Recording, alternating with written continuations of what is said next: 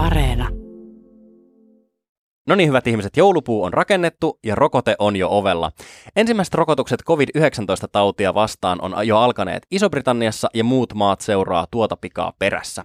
Eli jos hyvin käy, niin kaikki tämä pandemia sekoilu on kohta ohi, kunhan riittävän moni ihminen ottaa sen rokotteen. Tällä hetkellä ei ole luotettavaa tietoa siitä laumasuojaan tarvittavasta rokotuskattavuudesta, paitsi se, että mahdollisimman monen olisi hyvä ottaa se rokote. Rokotuskattavuus vaihtelee taudista toiseen, mutta tuhkarokkoa varten se on noin 95 prosenttia ja poliota varten 80. Kaikki ei kuitenkaan rokotetuksi tuleminen napostele, vaan niin sanottuja rokotusepäilijöitä on Suomessakin ihan yllättävän paljon. Mikäli riittävän moni ei tahdo rokotetta ottaa, niin Suomen laki sallii tarvittaessa rokottamisen pakolla. Meillä on tänään vieraana biologitaustainen kirjailija ja tiedekolumnisti Tiina Raevaara. Tiina, mitä pitäisi ajatella ihmisistä, jotka suhtautuu epäröiden rokotteisiin? Mä ajattelen, että heitä pitää kannustaa ja heidät pitää tietenkin ystävällisesti taluttaa kohti sitä neulan terää. Tänään me siis puhutaan siitä, että tarviiko turvautua pakkokeinoihin koronaa vastaan rokottaessa ja niistä syistä, että miksi jotkut ihmiset ei halua sitä rokotetta ottaa ja siitä, että onko näissä syissä mitään perää. Mun nimeni on Toivo Haimi. Ja mä oon Marjukka Mattila. Ja nyt takaisin Pasiaan.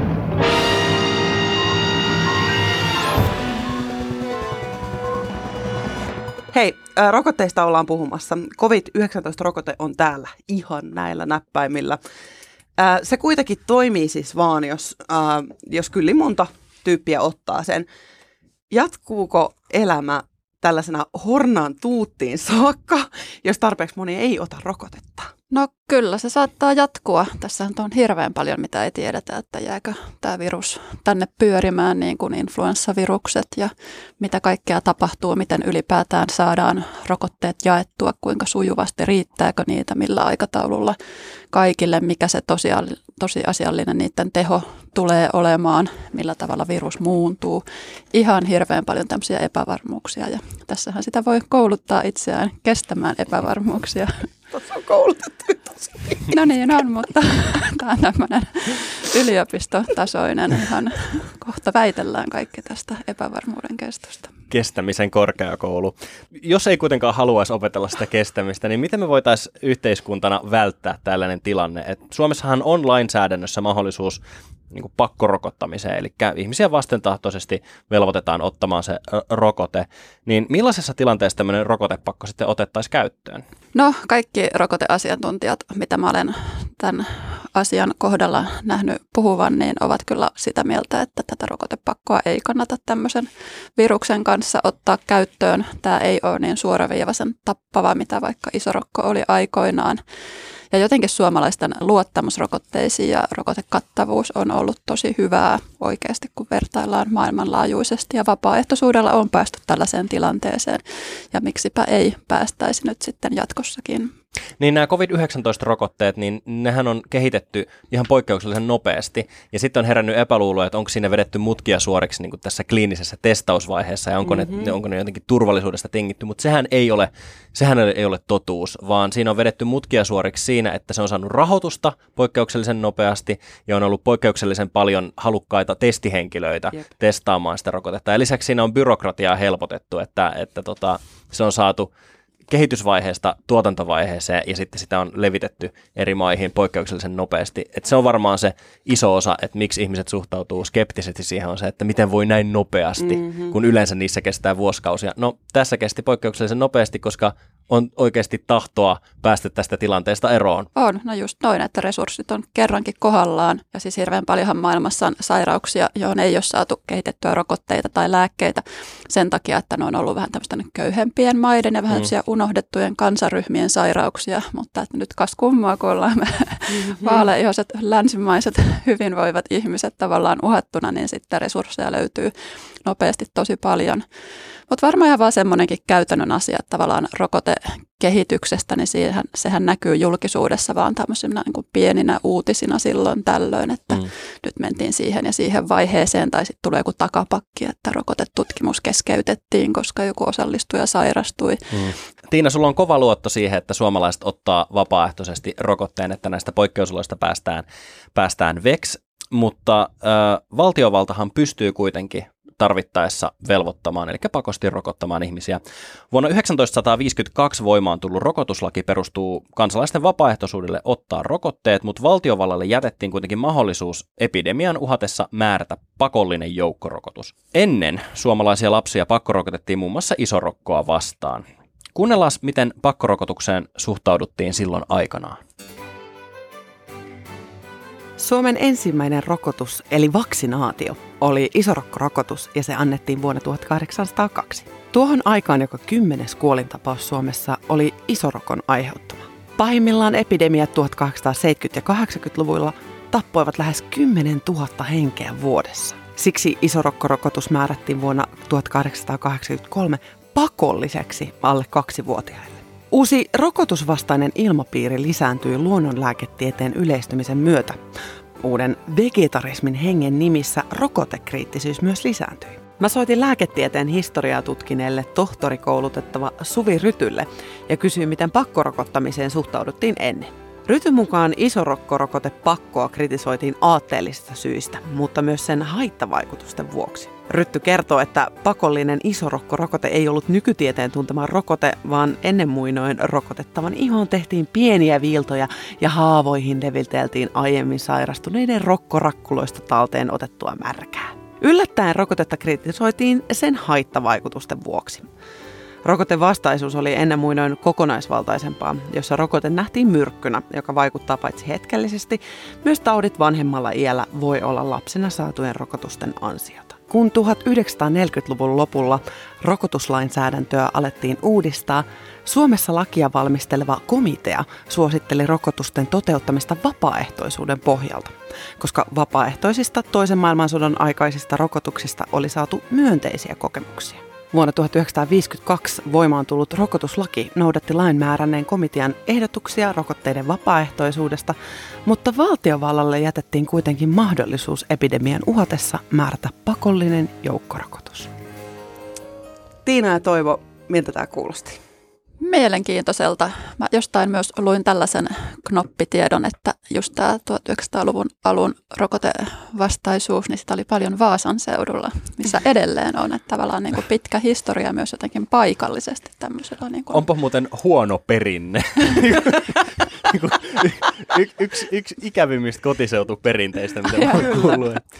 1700-1800-luvun varhaiset rokotteet, niin se, että, että tehdään viiltoja ihoon ja sitten levitetään jotain vähemmän, vähemmän tappavaa tautia niihin viiltoihin ja sitten toivotaan, että, että, tota, että se toimii sillä tavalla niin kuin on, on teorioitu, niin, niin se kuulostaa aika brutaalilta, mutta jos miettii, että millainen tauti isorokko oli, siihen verrattuna niin tuommoiset pikkuviillot ja vähän sen mätää sinne tänne, niin ei ne, ei ne oikein tunnu missään. Ja se on se, mikä niin kuin tässä COVID-19-rokotteessa kannattaa muistaa, että, että joo, siitä saattaa tulla haittavaikutuksia. Joo, ne saattaa olla aika ikäviä, mutta se COVID-19-tauti on vielä ikävämpi. Kyllä, ja siis nämä rokotekriittiset ihmiset silloin niin heillä oli ehkä pi- vähän erilaisia syitä, koska silloin, silloin ne ö, sairaudet oli tosissaan hyvin erilaisia, mitkä siitä rokotteesta suoraan sen jälkeen tuli. Oli paikallista tulehdusta, pa- parha, niin kuin parhaimmillaan tai pahimmillaan jotain sepsistä. Nykyajan rokotekriittiset ihmiset, minkälaisia ne on, Tiina? Uh, no tutkijathan ajattelee, että nykyään kannattaisi puhua enemmän tämmöisestä rokotusepäröinnistä, joka on tavallaan niin kuin moninaisempi ilmiö, tavallaan ei ole yhtä semmoista monoliittista rokotevastaisuutta, vaan tämmöisiä erilaisia epävarmuuksia. Eri rokotteet herättää erilaisia ajatuksia ja tavallaan eri väestöryhmillä ne pelot ja epävarmuudet voi olla erilaisia. Ja sitten toisaalta ihan kaikki tämmöiset, niin ei tavallaan niin kuin pelkästään se rokotus itse tai rokote itse ja siihen liittyvät kysymykset, vaan kaikki tästä käytännön jutut, että kuinka helppoa on mennä neuvolaan hakemaan niitä rokotteita tai kuinka helppoa on päästä influenssarokotukseen, niin kaikki tällaiset vaikuttaa siihen, että, että miten me niitä otetaan. Ja tosiaan rokotteet on kauhean erilaisia. Nythän on ihan tässä viime päivinä sosiaalisessa mediassa liikkunut paljon HPV-rokotteeseen liittyvää keskustelua ja siihen liittyviä väitteitä, että tavallaan tautina ja rokotteena on erilainen ja erilaisille ryhmille kuin sitten vaikka tämä COVID-19-rokotus tuli, tulisi olemaan. Jotenkin myös semmoinen niin kuin näiden asenteiden moninaisuus kannattaa pitää keskustelussa mukana, että ei ole semmoista niin kuin yhtä, yhtä rokotevihaa, mm. joka estää ihmisiä sitten niitä ottamasta. Mua itteeni kiinnostaa tässä se, että kuinka paljon ää, näitä rokotusepäröijiä Suomessa oikein on. Ja siitä on vähän ristiriitaista tietoa, että tutkijat ja asiantuntijat, joita mä oon haastatellut, niin on sanonut, että se on hyvin marginaalinen ilmiö. Kuitenkin Ylen MOT-ohjelmassa mainittiin, että sadat tuhannet ihmiset Suomessa ei välttämättä ota sitä rokotetta. Ja Hesarin Sanomien julkaisen, julkaiseman kyselytutkimuksen mukaan 22 prosenttia vastaajista ei aio ottaa rokotetta. Niin Tiina, onko sulla valistunutta arviota, että kuinka isosta ihmismäärästä puhutaan? No ei kyllä ole. Mä en ole itse nähnyt, että mikä oli se Hesarin kysymyspatteristo, millä he tätä mittasivat. Että pelkästään se, että minkä muotoisia ne kysymykset on, niin voi vaikuttaa siihen, että miten ihmiset niitä tulkitsee. Siis tällä tavalla, että ainahan nämä on tämmöisiä vähän tulkinnanvaraisia, että miten. Ja sitten tavallaan sitten, kun se tulee se todellinen tila, tilanne, milloin se pitää ottaa tai olla ottamatta, niin sitten kuitenkin kaikki tämmöinen, niin kuin, että sosiaalinen normi ehkä kuitenkin on siinä sitten se, että se otetaan, niin mm. sitten siitä ei kuitenkaan käytännössä kieltäydytä. Mua mietittää semmoinen, kun rokote ää, rokotekattavuus va- vaihtelee taudista toiseen. E, esimerkiksi tuhkarokkoa varten 95 prosenttia pitää ottaa rokotus, että tuhkarokko pysyy poissa. Ja poliota varten tämä samainen prosentti on 80 prosenttia. Ja jos me nyt oikeasti mennään sillä, että 22 prosenttia kieltäytyy ottamasta rokotteen, voidaanko me pelata sen varassa, että tämä 78 prosenttia rokotekattavuus riittää? No siihen, että riittääkö rokotekattavuus, niin mun käsittääkseni siihen vaikuttaa tosi moni seikka. Esimerkiksi se, että eri sairaudet tai eri virukset levii tavallaan eri teholla. Tuhkarokkohan on niin kuin äärimmäisen tehokkaasti leviävä, että yksi ihminen hyvin helposti saattaa levittää sitä 15 muuhun. Tämä COVID-19 ei ole ihan niin helposti leviävä. Ja sitten tosiaan tämä rokotteen teho ihmisessä, että kuinka vahva rokotesuojan se, se niin kuin tuottaa ihmisessä – ja sitten toisaalta vielä tämä rokotekattavuus, niin kaikki nämä yhdessä sitten määrittää sen, että mikä on riittävä. Ollaan niin kuin tavallaan hyvillä vesillä, että sama rokote on käytössä eri puolilla maailmaa ja tavallaan niitä kokemuksia tulee sitten eri paikoista ja tavallaan eri kulttuureista, semmoista, jossa ollaan jotenkin lähekkäimmin ja sitten täällä Suomessa, missä onnistutaan aina pitämään turvavälit paremmin, että jotenkin tämmöinen tieto sitten karttuu. Mä oon nähnyt niinkin alhaisia lukuja, että jopa 60-70 prosenttia riittäisi rokotekattavuudeksi tämän taudin kohdalla. Palataan vielä hetkeksi noihin rokoteepäröijiin ja siihen, että syyt siihen rokotteen ottamatta jättämiseen voi olla hyvinkin moninaiset ja yksilölliset. Yksi jättää ottamatta rokotteen haittavaikutusten pelossa, toinen sen takia, että se on epäkäytännöllistä ja kolmas vaikka sen takia, että haluaa, että riskiryhmäläiset rokotetaan ensin. Niin äh, millaisia on tämmöiset yleiset perustelut siksi, että, että, että miksi ihmiset ei halua ottaa rokotteita, vaikka heillä olisikin mahdollisuus siihen? No mä oon jotenkin tässä viime aikoina, kun on tosiaan itselläni tämmöinen aika tiedemyönteinen elämänpiiri ja tavallaan se kokemusmaailma, on yrittänyt vähän avata silmiäni ja omasta tuttavapiiristä, niin myös löytänyt semmoisia niin toisenlaisia rokoteasenteita. Ja esimerkiksi just tämän COVID-19 niin kuin tulevan rokotteen suhteen, niin jotenkin huomasin semmoisen jännän asenteen, että ei en kai minä nyt sitä ota. Eli tavallaan kun itselläni, Hyvin suomalainen. Niin jotenkin sen, että itselläni sosiaalinen normi on se, että tavallaan rokotteet otetaan, niin sitten kuitenkin ihan lähimaastosta löydän jo niitä ihmisiä, joilla tavallaan sosiaalinen normi on se, että ainakaan tämmöistä niin kuin uutta rokotetta ei oteta, että mm-hmm. just se uutuus pelottaa ja se, niin kuin, että mm-hmm. siitä ei ole tietoa. Ja sitten tietysti on tämmöistä niin kuin jotain salaliittoajattelua, mutta mä luulen, että se on aika marginaalista. Ja sitten on tietysti tämä tämmöinen niin kuin rokotefirmojen tai ylipäätään tämmöinen... Big niin kuin, Pharman Joo, just tänä niin kuin lääketeollisuuden siihen liittyvät epäluulot ja väärinkäsitykset. Tämä on myös sellainen, mitä mun kannattaisi avata paljon julkisuudessa tätä niin kuin rokotekehitystyön. Miksi sitä tehdään näin, miten sitä nyt tehdään, että miksi, miksi rokoteyhtiöt on ne, jotka sitä testaa, miksi vaikka Suomi itse ei testaa. Ja rahahan tässä on syynä, se on mm. hirvittävän kallista ja tavallaan se, että jos firma tekee jotain tuotetta, niin miksi esimerkiksi meidän valtiona pitäisi se testata käyttökuntoon, että eikö se ole sen firman asia kuitenkin tehdä se tuote loppuun asti. Mutta että jos näyttäisi näitä prosesseja, että miksi tämmöisiä niin kuin on, miten nämä toimii. Mutta tämä on yleinen epäluulon malli.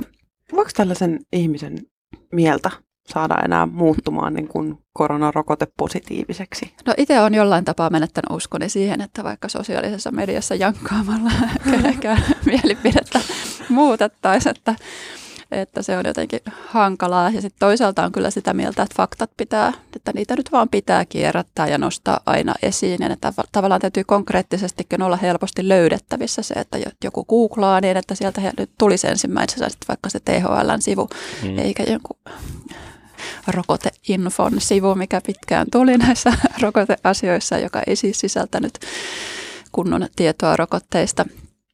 Mutta usein nämä on jollain tapaa myös sellaisia niin identiteetin kysymys, kysymyksiä, niin kuin sosiaalisen identiteetin kysymyksiä. Et maailmahan on vähän ruvennut jakautumaan, tai ihmiset ruvennut jakautumaan tämmöisen niin sosiaalisiksi ryhmiksi, mitä määrittää suhde kauhean moneen eri asiaan. Että tavallaan sen perusteella, että minkälaiseen ryhmään sä kuulut, niin voi jo ennustaa, että miten sä suhtaudut vaikka ilmastonmuutokseen mm. tai rokotteisiin. Ja sitten sen taustalla voi olla vähän niin kuin maailman katsomuksellinen asia tai maailman kuva ylipäätään. Niin se, että pystyisi niin kuin ihmisen maailman kuvaa muokkaamaan, niin sehän vaatii jo niin kuin tosi paljon ja se on kauhean hidasta. Ja sitten pitää niin jotenkin ottaa myös huomioon, että sä et niin kuin tavallaan pysty keskustelussa romahduttaa ihmisen uskoankin faktaan, koska silloin se niin kuin romahduttaisi jo koko sen maailman kuvaa joku sellainen tosi hienovarainen lähestymistapa, että saisi ihmisen vähän ajattelemaan eri tavalla. Ja sitten jotenkin mä itse uskon myös sen niin kuin positiivisen viestinnän voimaan, että just se, että tavallaan rokote olisi se, tai rokottaminen olisi se niin kuin sosiaalinen normi, että sitten on niin kuin vaikeampi kieltäytyä, eikä edes jotenkin ajattele sitä kieltäytymistä, vaan se olisi vain asia, joka niin kuin toteutuu tässä mun lähipiirissä ja totta kai silloin mäkin sen teen, mm. kun ihmiset tässä ympärillä sen tekee. Ja Vähän. kaikki tämmöiset niin kuin että käytetään oikeata viestinviejää oikealle ryhmälle, että kun kehen ne luottaa. Tää, just tämä, kun musta, että mullahan heräsi niinku tuhat ideaa siitä, niinku, että kaupallinen yhteistyö Instagramissa jonkun niinku sellaisen kaikki, kaikkia puhuttelevan niinku, no joo, joo, kuin Roni Back, Nata Salmela. Eli sitten niinku, että kattokaa, että mitä mä sain ja mun lapset sai tästä näin ja me ollaan tässä yhdessä menossa ja niinku tehdään siitä sellainen juttu. Eli tämä positiivinen viestintä voisi niinku toimia tällaisena maailman aikana. Sä sanoit äsken, että somessa ei niinku, tuntuu välillä, että tämä paukuttelu on väärin, mutta mitä jos somea käyttäisi tämmöiseen positiiviseen niin viestintään, siis tehdä arkipäivästä noin. siitä rokottamisesta? Joo, ja just tavallaan se, että että jotkut ryhmät ei varmaankaan usko sitä THLn asiantuntijat. Niin, pitäisi niin kuin löytää se oikea viestin viejä ja tavallaan luotettu henkilö sille ryhmälle ja niiden kautta tuoda.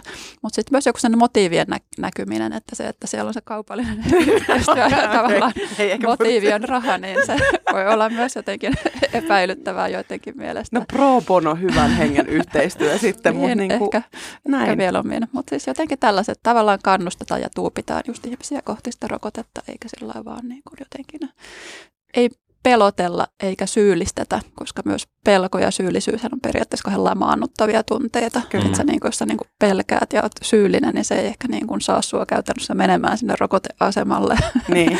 vaan se pitäisi lähteä jostain semmoista voimaannuttavammasta ja, ja niin energiaa tuovasta tunteesta. Tiina, sä oot ennustanut Suomen Kuvalehden kolumnissa, että rokotevastaisuus nousee vielä Suomessa puheenaiheeksi.